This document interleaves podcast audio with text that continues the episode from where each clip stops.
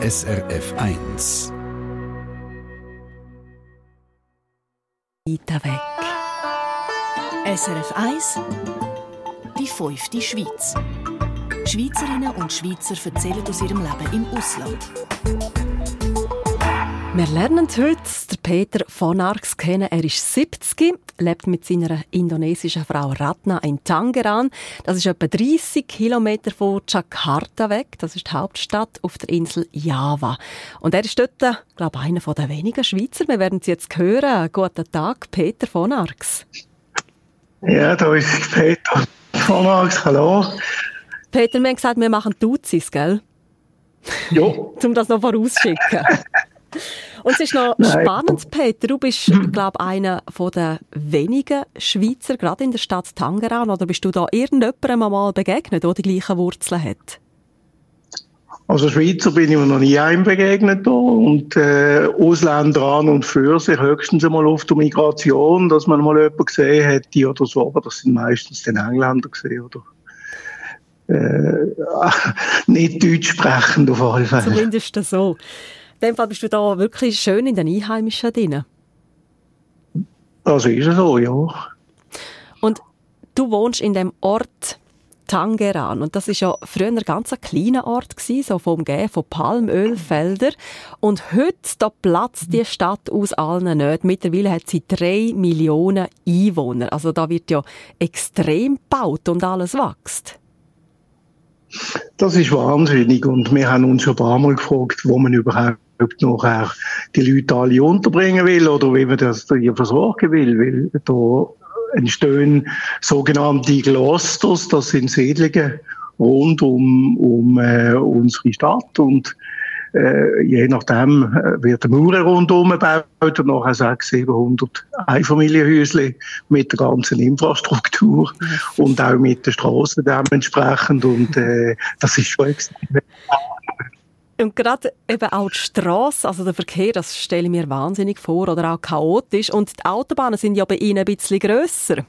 Achtspurige Autobahnen. Ja, das, das, das, kann man, das kann man sagen. Und das hängt auch ein bisschen damit zusammen, dass Haufen Leute natürlich in Jakarta arbeiten und in der Vorort wohnen.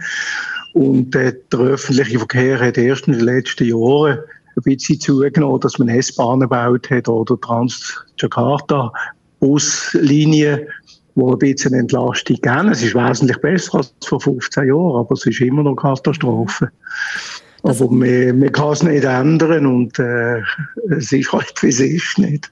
Das heißt, Sie sind viel mit dem Auto unterwegs und was mir eben da noch spannend dunkt, Sie dürfen ja nur an gewissen Tagen mit dem Auto auf Jakarta rein. Wie ist das genau? Ja, das ist etwas, was die Regierung sehr äh, geschickt gemacht hat. Äh, man hat früher mal eine Regelung gehabt, dass man eine gewisse Menge an Personen hat in einem Auto haben, dass man hat dürfen auf den Autobahnen in die Stadt reinfahren.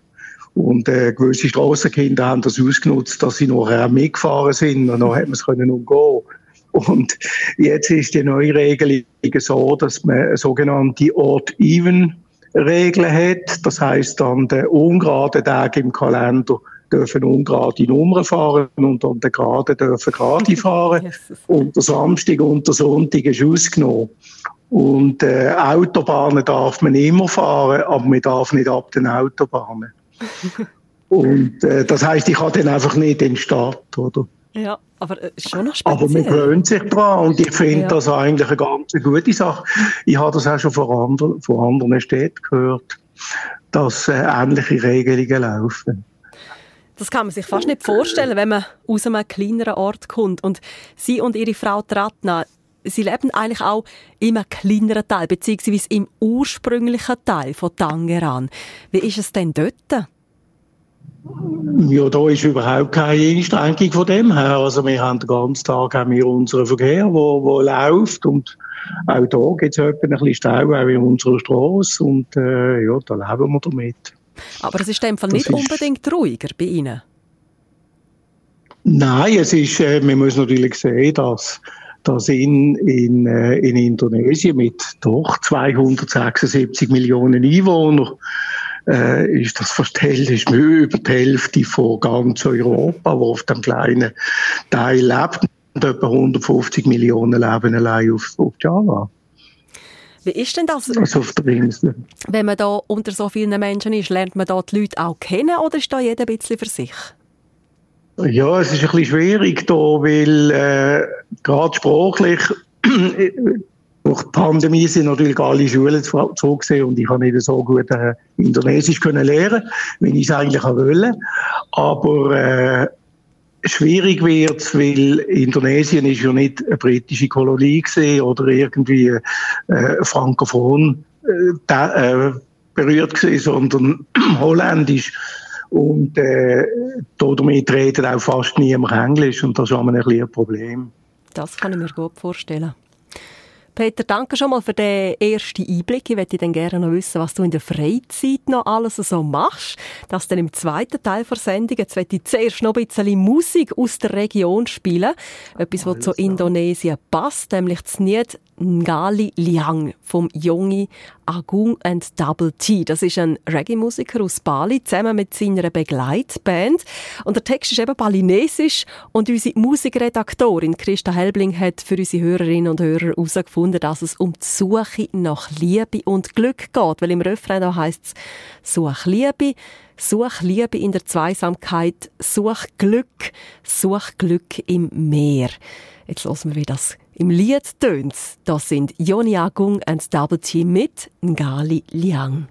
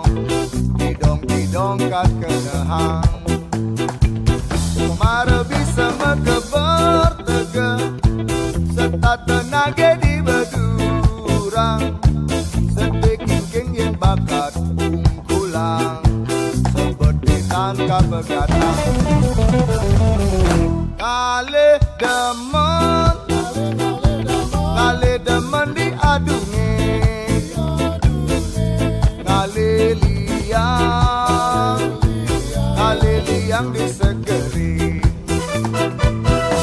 Ale demen Ale demen diadu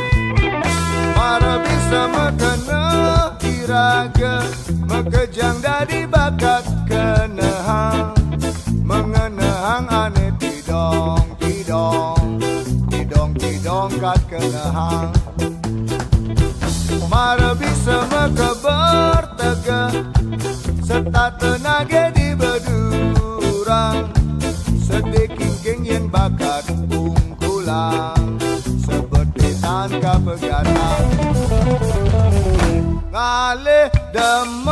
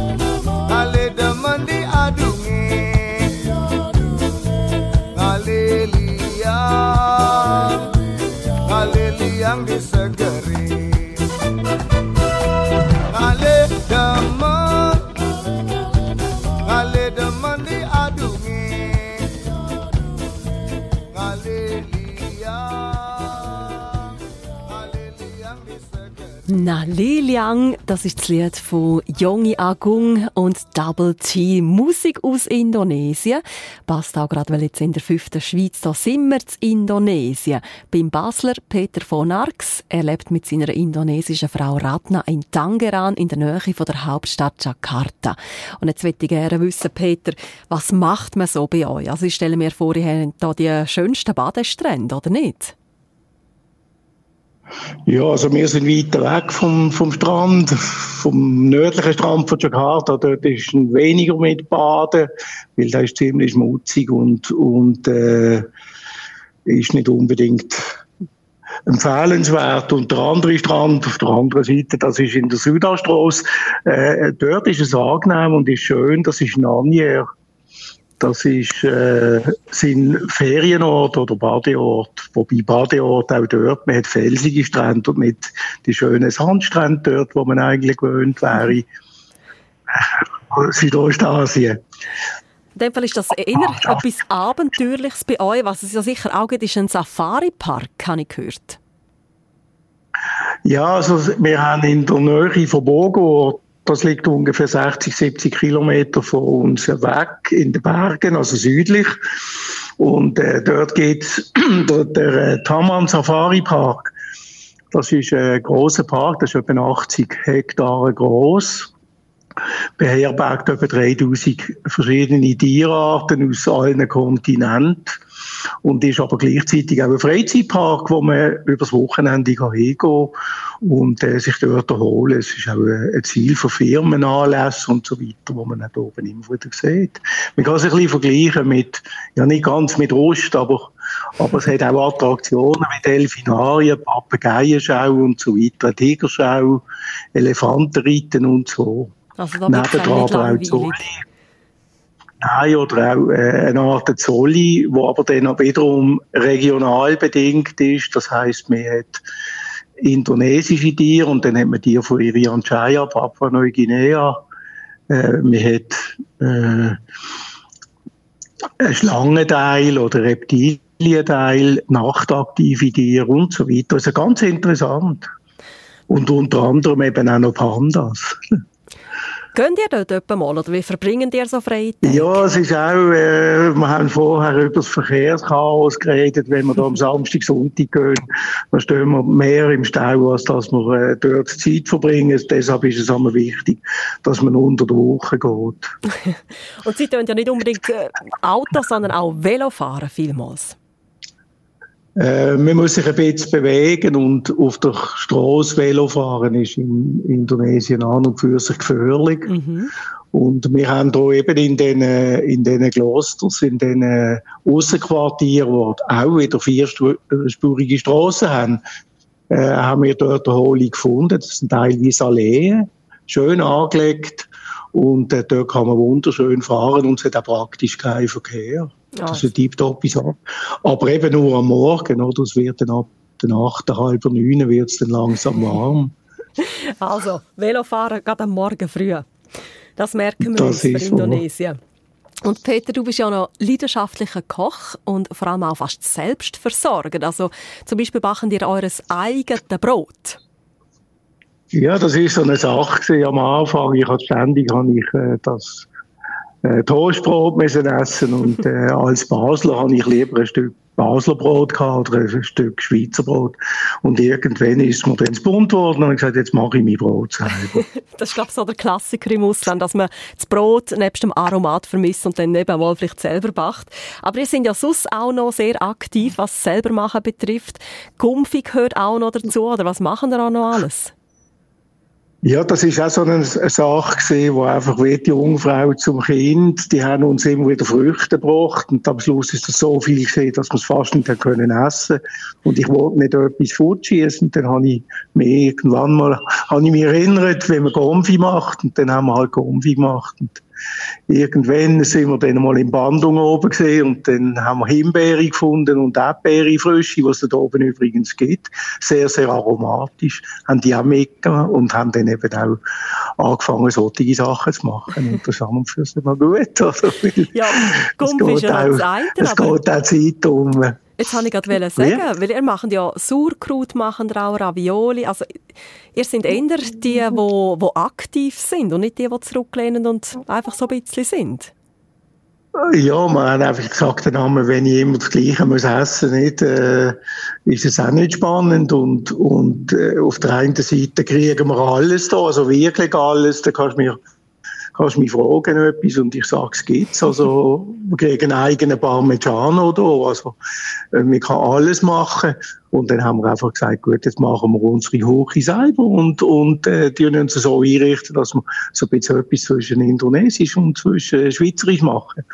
Und Sauerkraut ist schon etwas wo wir einfach irgendein, mal probiert haben und das ist noch gut gegangen und Weisskohl kriegen wir da auch und dann haben wir das gemacht und das ist eine schöne Abwechslung. Ja, ich merke, ihr seid da wunderbar versorgt und jetzt haben wir gehört, eben Basler Brot machst du selber, unter anderem auch Sauerkraut.